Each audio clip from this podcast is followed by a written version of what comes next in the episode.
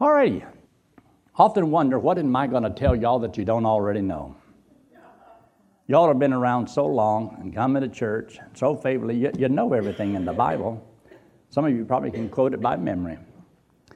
But I'm always trying to figure out now what do I think they could they could help. But going along the lines of a little bit of, of this morning, um, I want you to take your Bible and turn to the book of Hebrews, the book of Hebrews and chapter 12. Hebrews chapter 12. And I uh, thought it was kind of strange. I walked out of the office, I walked down the aisle here, and I walked over there to see Al, and he says, You look like you've been chastened. What? He says, You have that look on your face. And I had been thinking about the word chastened. That was the title of my sermon tonight. And then he says that. So I look like I have been chastened. He's, it was line, something like that. And I thought, he's been reading my mind. And, you know, I don't like it when somebody can read my mind. So, um, anyway, here in the book of Hebrews, it is the chapter on chastening. And you need to understand this chapter. It is something that every child of God should be aware of. It's simple that a man cannot live as he please and get away with it. Now, you and I cannot always tell when a person is being chastened.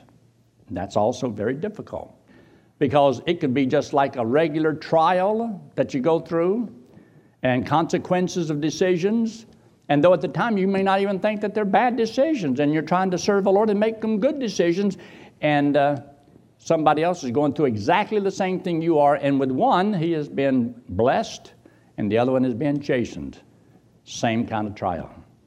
And so um, be careful when you automatically speak up and say, Well, I know why this is happening to them. They got sin in their life. Boy, you may miss it by a mile. And uh, if you prejudge and you're wrong, God may let that happen to you. So he does warn about that. Now, we know in chapter 11, it's talking an awful lot about men of faith, men of faith, those who heard the word and obeyed, and God put them in his Hall of Faith chapter. So that's wonderful. But not everybody obeys the Lord. Not everyone will choose to live by faith. So going from those who obey to those who disobey, those who have been blessed and those who are being chastened. So you have those that dividing line right here in chapter 11 and chapter 12. So in verse 1 of chapter 12, he says, Wherefore, seeing we also are compassed about with so great a cloud of witnesses, let us lay aside every weight and the sin which doth so easily beset us, and let us run with patience the race that is set before us. Looking unto Jesus, the author and the finisher of our faith, who for the joy that was set before him endured the cross, despising the shame, and is set down on the right hand of the throne of God. For consider him, verse 3, that endured such contradiction of sinners against himself, lest you be wearied and faint in your own mind. And there's a good warning lest you become weary and faint in your own mind. You ever get discouraged? You ever get down? Get tired of being faithful? Tired of going to church? Tired of reading the Bible? Tired of the responsibilities that you have and you wish it could just all be over? Is your reason for wanting the Lord to return because you just can't wait to see Him or to get you out of this world? You don't have to answer that. It's just a, you know, something you just kind of think about. Why do you want the Lord to come back soon? Are you running from something? You're hoping somebody doesn't get you? You're afraid of the IRS? Is that old devil a lying after you? You want to get home before you fall? I preached a sermon years ago called Getting Home Before Dark. Getting Home Before Dark. I want to get home before it gets dark.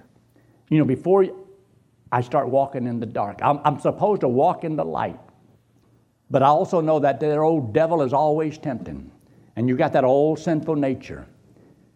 And Lord, I, I want to get home before it gets dark, before I go astray and walk in darkness.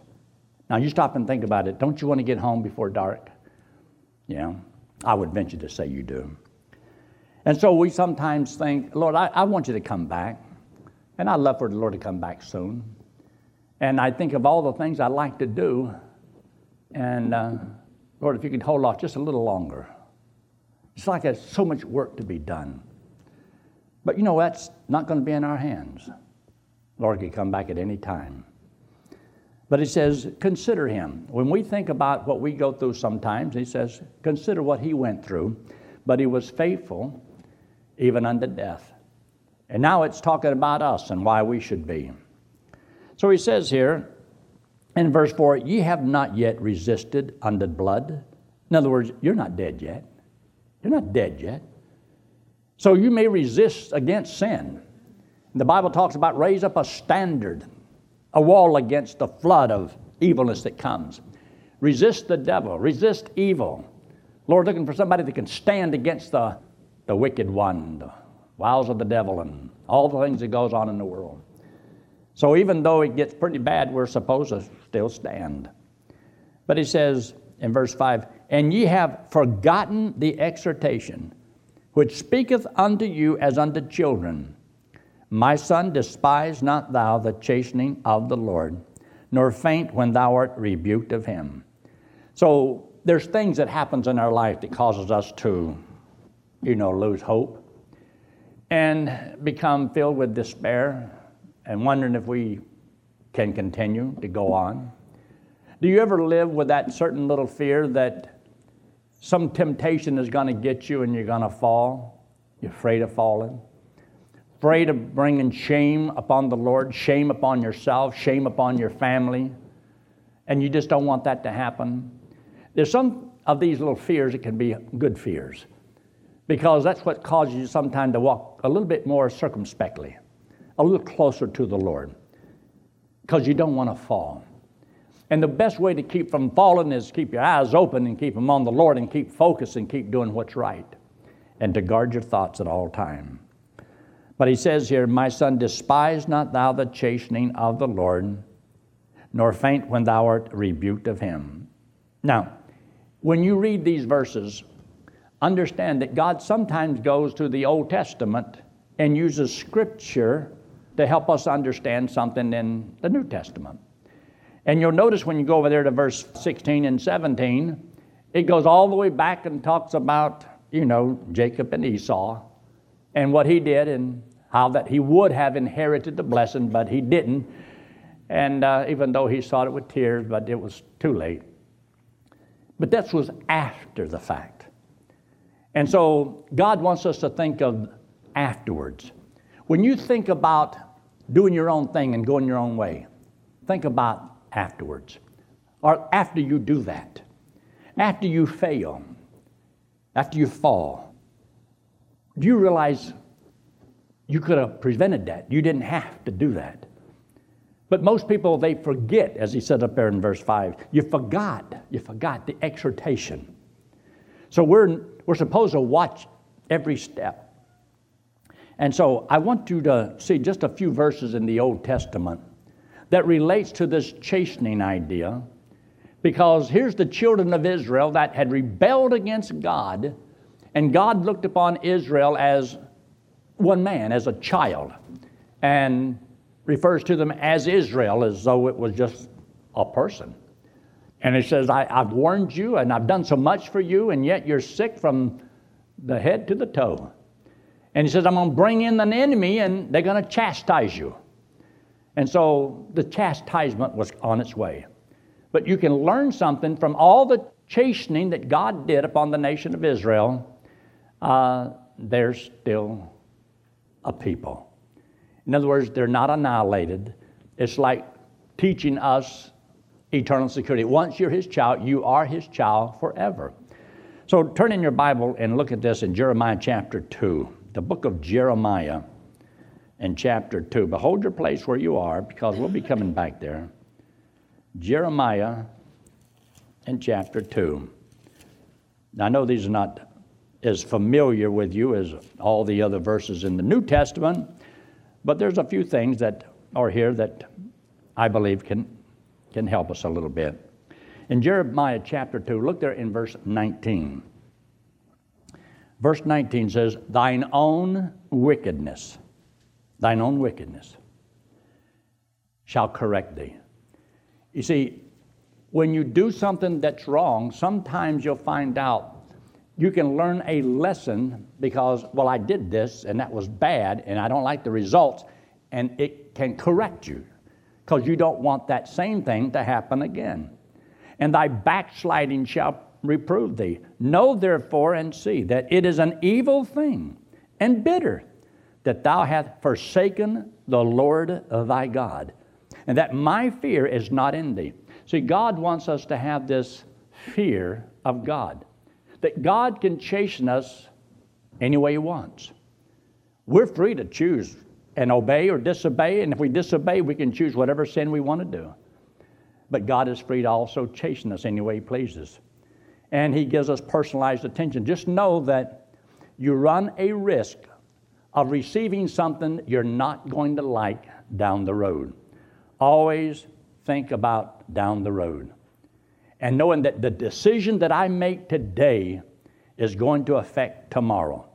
Ray Stanford put it like this Your future is being determined by your obedience to God today. Your future is being determined by your obedience to God today. And so sometimes we're going to reap later on in life the results of seeds that we've sown years before. And so just hold your place right here in Jeremiah because I want to come back to it in just a second. But I want to read this verse again to you where it says, My son, despise not thou the chastening of the Lord, nor faint when thou art rebuked of him. Then he says, For whom the Lord loveth, he chasteneth. Now think about this. Did God love Israel? Does God love Israel? Did Israel obey God all the time. So there were times when Israel did not obey God. And when they did not obey God, did God chasten them? And because God chastened them, that means He no longer loved them. No. He still loved them. He loved them with an everlasting love. And it was so true. Now look there in Jeremiah chapter 5. Look in Jeremiah chapter 5 and verse 3. Jeremiah chapter 5 and verse 3. And you'll notice where he says in verse 3 O Lord, are not thine eyes upon the truth? Thou hast stricken them, but they have not grieved. Thou hast consumed them, but they have refused to receive correction. They have made their faces harder than a rock. They have refused to return. Now, because God loves us, is it possible that God could chasten us and the chastening, instead of softening our hearts, can harden our hearts? And God's children get bitter toward God and despise God because of the consequences of their own sin. Think about that. And sometimes it doesn't matter what God does, they won't listen. So, because they refuse to accept God's correction, God's going to have to bring in another nation as a rod upon the people, and they're going to be destroyed. They were taken into captivity. But God warned them in advance. Now, I do believe that all of God's children should be warned that yes, you are his child and you are his child forever, but understand there is a price to pay in rebelling against the will of God. That your heavenly Father who loves you will chasten you, and he chastens every son whom he receiveth. So you go back there and look there at this verse in the book of Hebrews in chapter 12, where it says again in verse 6 For whom the Lord loveth, he chasteneth and scourgeth every son whom he receiveth. Now, you say, well, that's a one way of uh, a sign of those that believe. Well, this is a sign of God chastening somebody, but other people can go through exactly the same thing, so you can't use it as a proof text about who is and who is not a child of God. but understanding that all of God's children will be chastened by the Lord. But you can't always tell whether or not does that mean that everybody who has a problem, they're being chastened of God. No, you can be doing right and suffer consequences for doing right. And then sometimes you do wrong, and there's consequences to pay. So go back there to the book of Jeremiah. Go back to Jeremiah and look in chapter 25.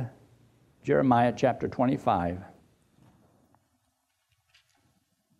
Jeremiah chapter 25, this is on page 798 in the Old Scofield Reference Bible. And look there in verse 7. In verse 7, he says, Yet ye have not hearkened unto me, saith the Lord, that ye might provoke me to anger with the works of your hands. And you ought to underline those last few words to your own hurt. Remember, I preached a sermon not long ago on praying a hedge of thorns around somebody. A hedge of thorns. Hosea talks about a hedge of thorns. So that your decisions get you into trouble. Your decisions will hurt you and get you back to the Lord. See, everybody is tempted to go astray. All we like sheep have gone astray. But when you get saved, that's not likely anymore. Or is it still possible to go astray? We still go astray. So God puts a hedge of thorns in order to hurt so that you don't keep doing it. You get back to the Lord. The reason God has designed life in such a way, and that people don't understand how God works, they take everything He meant for good for something that's bad. Have you ever had children and you try to correct them and chasten them or discipline and you talk to them and use psychology and philosophy and everything you can think of, and they only harden themselves even more? Now, I know nobody here's ever had kids like that, but it is possible, you know. Even from good old Christian homes, it's hard for some people to learn their lesson. So sometimes you have to let them go, turn them over to the Lord, and God will deal with them. And that's uh, sometimes a good thing to do. Now, you'll notice back here in this verse where he says, If ye endure chastening, God dealeth with you as with sons. For what son is he whom the Father chasteneth not? So if you're a child of God, shouldn't you expect your heavenly Father to chasten you? And yes, he will. He will chasten you. Uh, while we're in the Old Testament, look in Isaiah chapter 66. Isaiah 66 and there's a verse there that I think is uh, a little appropriate for this. Isaiah 66, and look in verse 4. Isaiah 66 and verse 4, he makes this statement I also will choose their delusion. Now, why did he say that? Well, because the verse right before it, where they said, I will choose. You see, there, look there in uh, verse 3. He that killeth an ox is as if he slew a man. He that sacrifices a lamb is if he cut off a dog's neck. He that offereth an oblation, as if he offered swine's blood. He that burneth incense, as if he blessed an idol. Yea, they have chosen their own ways. In other words, these things that they've done was so wicked, it was an abomination to God. It was as they did the most wicked of the thing, and yet they think it's all good but it's not. He even talks about in the New Testament where their lips they praise him, but with their hearts are far from the Lord. And so he makes a statement since they have chosen their own ways, I also will choose their delusion. In other words, the consequences of their choices. So God is alive and well on planet Earth, too. And if the Lord is alive and well, then you know the devil is here because he's in everything and because God has allowed us to make choices good choices, bad choices, consequences. I also will choose their delusion and will bring their fears upon them. Because when I called, none did answer. When I spake, they did not hear. But they did evil before mine eyes and chose that in which I delighted not. Now, isn't there a verse somewhere in the Bible that says, if we delight ourselves in the Lord, He will give us the desires of our heart? Psalms 37 4. But in Isaiah chapter 58, he also makes the statement on delighting yourself in the Lord. So, here in this verse, it's important to understand you make the choice, like he says in verse 3. God makes a choice in verse 4. So, a lot of things you may go through life and experience because of decisions you make that you didn't think was going to be that bad. This is why we are supposed to really think through all of our decisions, to discern, to really think what's the consequences of what I'm doing. And God wants us to, to do that. But while we're right here, just look in Isaiah 58, just a couple pages back to your left there. And you'll notice this uh, in verse 13 and 14. But verse 13 says, If thou turn away thy foot from the Sabbath, from doing thy pleasure on my holy day, and call the Sabbath a delight, the holy of the Lord, honorable, and shall honor him, not doing thine own ways, nor finding thine own pleasure, nor speaking thine own words, do you see anything there about your own, your way, and all that? Then he says in verse 4 Then shalt thou delight thyself in the Lord. You cannot delight yourself in the Lord going your way. It means that you're going to go God's way and do what God wants you to do and make the decision God wants you to make. And if you do, then he makes this statement I, in verse 14, I will cause thee to ride upon the high places of the earth and feed thee with the heritage of Jacob thy father. But get it. What I'm going to do is because of what you're doing. So there's a God in heaven that's looking for somebody with some faith to believe what God says. And you act upon that, and God's going to react to that or respond to that. If you rebel against the Lord, then God is going to respond to that. So you see, of maybe a lot of things in your life you don't have to face and go through, but it's because of your own decision. And most people want to blame, blame, blame, blame everybody else instead of maybe looking in the mirror and says, you know, maybe you need to make some better decisions. Did you know that even one thing that really upsets God and makes God a little mad and angry is the sin of murmuring? Murmuring is the same as complaining. Ugh. Nobody like that here. We don't complain, do we? Do we complain? We don't complain. And you'll read that in the book of 1 Corinthians in chapter 10. Because they murmured, God sent snakes among them. And these were examples for us that we will not do the same thing. But lo and behold, we do. And so those things are mentioned there. Um, let's go all the way over there to the book of Numbers the book of Numbers, chapter 27. Numbers chapter 27. You'll see that there's many scriptures that God refers to them as his people that see like in verse 14, ye have rebelled against me. You rebelled.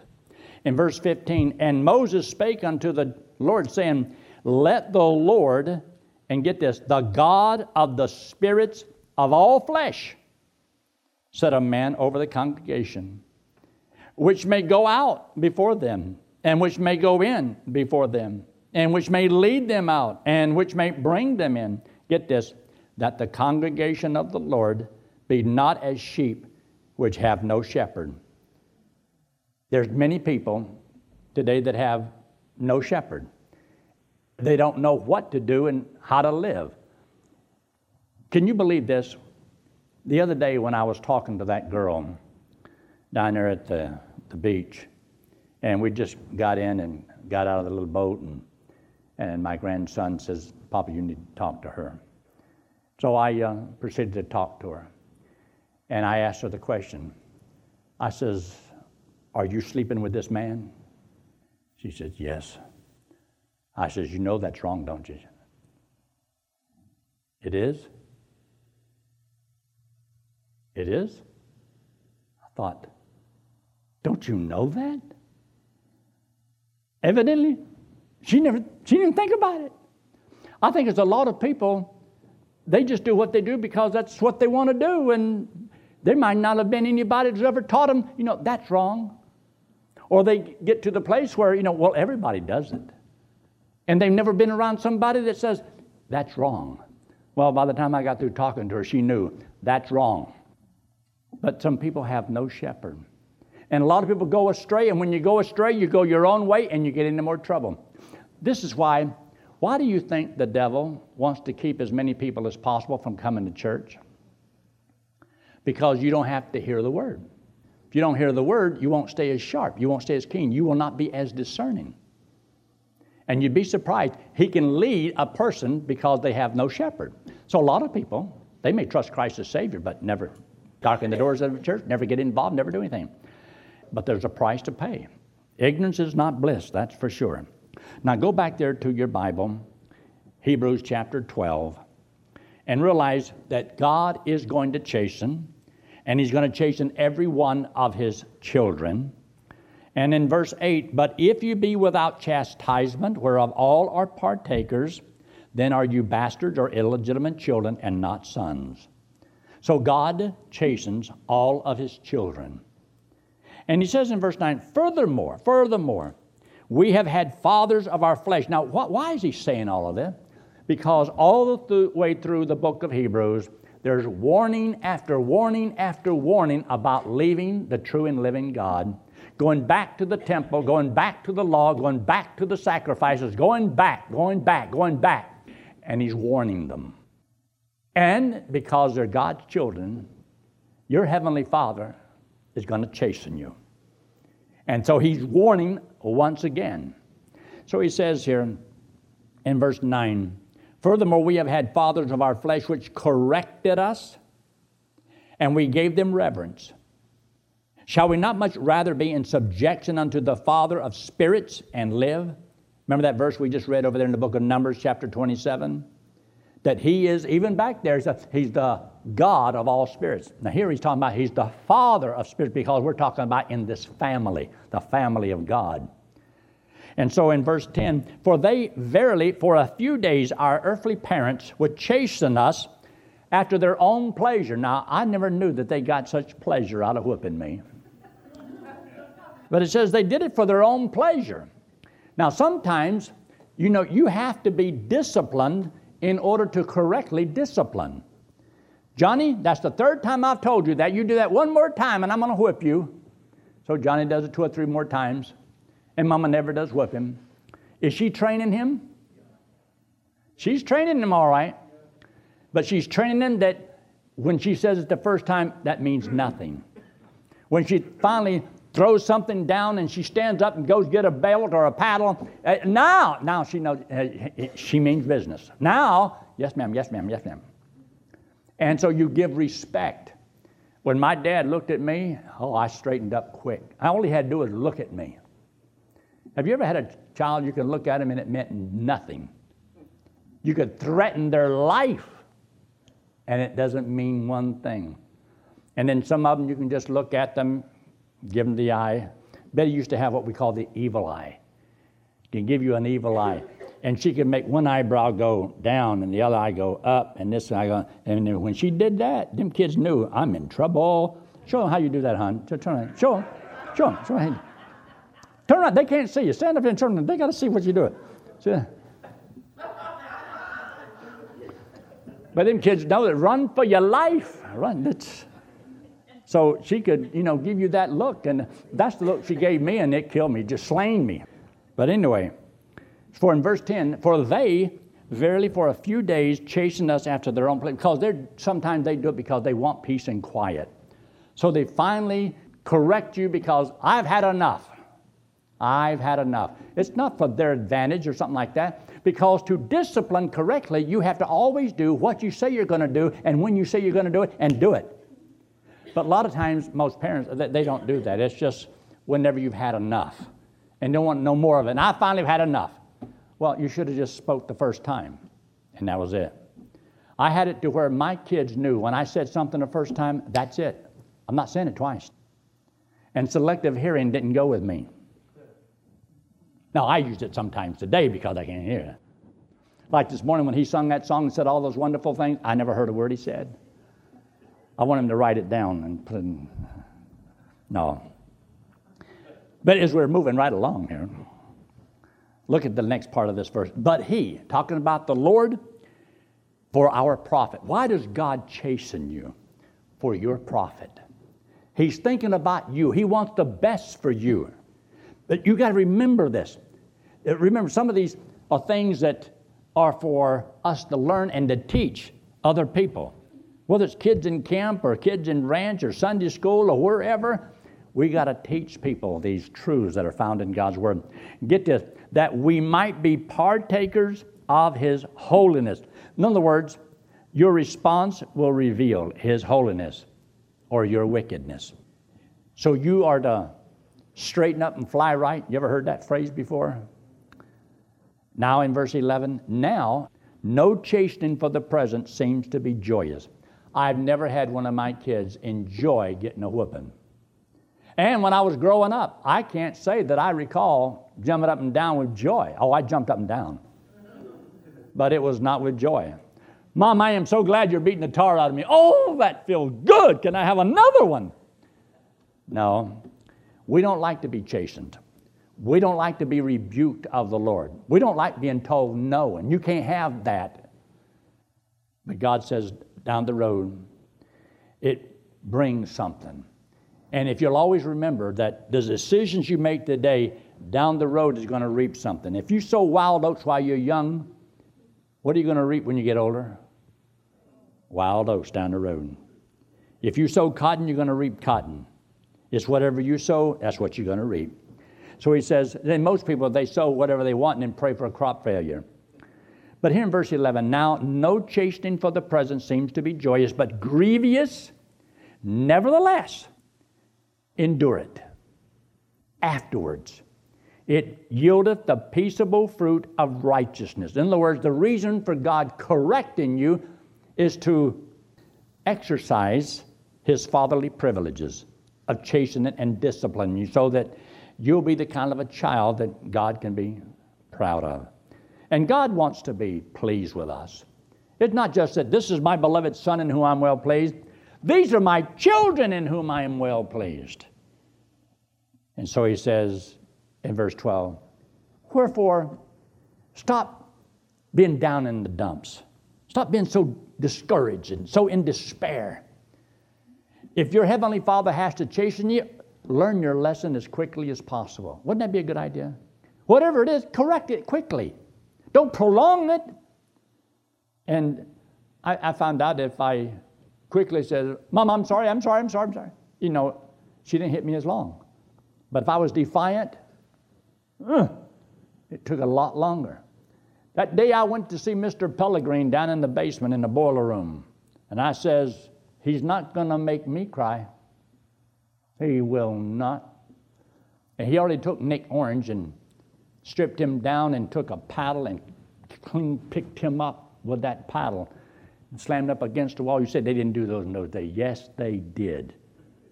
I was there, an eyewitness, and I was the victim. He looked at me and says, Drop them. Can you believe a teacher telling you that? I remember my sisters telling me how that they were beaten with rubber hose in the boiler room. Rubber hose. Kids were scared of this teacher. I had only heard of his reputation, but now it's for real and this is fixing to happen. I had just declared, I'm not going to no boiler room. Next thing I know, I'm in the boiler room. And he took a paddle and had holes in it, drilled in it. And he took that thing and he came back, and buddy, he picked me clean up. And it was so hot, it was burning. And I says, He's not going to make me cry. And I grew my tongue over. And on the second one, it came loose. Did it hurt? I couldn't sit down for several days. My little backside was blistered, buddy. And afterwards, he even had more of my respect than he had before. I, I, Nick Orange, I wouldn't even look at Nick Orange. He, he got me in trouble. Everybody's always getting me in trouble. I'm never guilty. They, they just do things and get me in trouble. But anyway, it's the peaceable fruit that comes as a result of your yielding to the Lord. And therefore, he says in verse 12, Wherefore, lift up your hands, which hang down, the feeble knees. Make straight paths for your feet, lest that which is lame be turned out of the way, and lest it, let it rather be healed. Follow peace with all men and holiness without which no man can, shall see the Lord. Looking diligently lest any man fail of the grace of God. God's going to work in your life, but let Him work. When you do something that you shouldn't do, let God instruct. And sometimes God will rebuke you through somebody else. Sometimes it might even be the preacher up here preaching. Sometimes it might be your mom and daddy. Sometimes it might be your husband. It might be your wife. You'd be surprised. You can be rebuked from a lot of different angles, a lot of different people. And sometimes they say things and it hurts and cuts. Just listen. Just listen. You may learn something. Might make you even better. And so strive to be the kind of a person God wants you to be. And you'll find out that yes, God chastens, but He chastens because He loves you. He chastens you because it's for your profit. Because God wants something better for you. And if you start going the wrong direction and making the decisions, God's going to let some things happen that maybe try to wake you up. Sometimes God can just speak in a nice, soft voice, and then sometimes a two before over the head. It all depends on just are you tender hearted or hard hearted? What will it take? And maybe God will have to take you home. And you don't want that to happen. You don't want to go home in the dark because you were rebellious and he had to chasten you. You want to go home because you've been walking in the light. And that's why he says, My little children, abide in him, that when he shall appear, we may have confidence and not be ashamed before him in his coming. Or to be taken out of here and you have to go to heaven and face the Lord and be ashamed. And you don't want that to happen. Look up here. This hand represents you and me. The wallet represents sin. We all have sin on us. God loves us. Now, He hates our sin, but He does love us. And for us to go to heaven, we have to be perfect. No sin. But none of us are perfect. We're all sinners. We've all done things wrong. And God says to pay for sin is eternal separation from God in hell. And He says you can't earn eternal life. You can't work your way to heaven. Nobody's good enough. He said it's not by your works that you have done. This hand represents Jesus Christ. He's the Lord. God in the flesh came into this world because He loves us. He hates our sin because our sin separates us from Him. So Jesus Christ, who had no sin, didn't have to die, but He took our sins and died in our place came back from the dead and said that if we'd believe that He did that for us, He would give us as a free gift eternal life. We go to heaven on what Jesus Christ did for us. That's free, that's a gift. So our going to heaven is free. It has nothing to do with how we live. But after you trust Christ as your Savior and you're God's child, how you live will affect your life here and your eternal rewards. But going to heaven, that was a gift. And that's what caused us to be a child of God, and He became our Father. And when He becomes our Father, He has the privileges of a Father. He owns us lock, stock, and barrel. You know, this morning when we was doing communion service, and it says, "Do this in remembrance of me." But what is that main thing? Do you think we should remember? And as you study through the book of First Corinthians, it appears that, remember, this is what bought you. This is how I bought you. I took your sins and gave my blood. I did this for you. I own you. You belong to me. And we should never forget, always remember, He bought me. He owns me. I'm His. And so, what I do, reflects upon him. Let's pray, shall we? With heads bowed eyes closed and no one looking around. If you've never trusted Christ as your Savior, I pray that you would. So if you already trust the Lord, you'd never have to do it again. But maybe you've never trusted Christ as your Savior.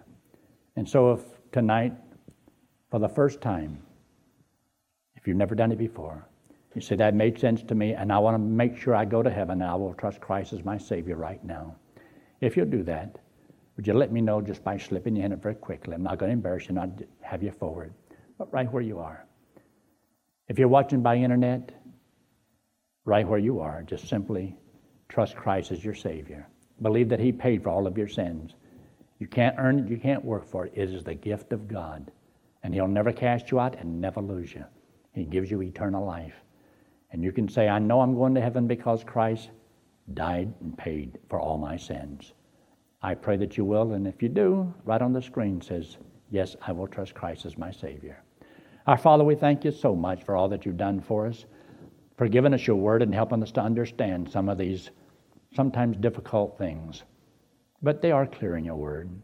We understand that salvation is always free and that service can cost us everything. We just pray for wisdom. Give us a good week. Pray for the church and just uh, bless all the things that are going on. And thank you for all you do for us and for our ministry here. In Christ's name we pray. Amen.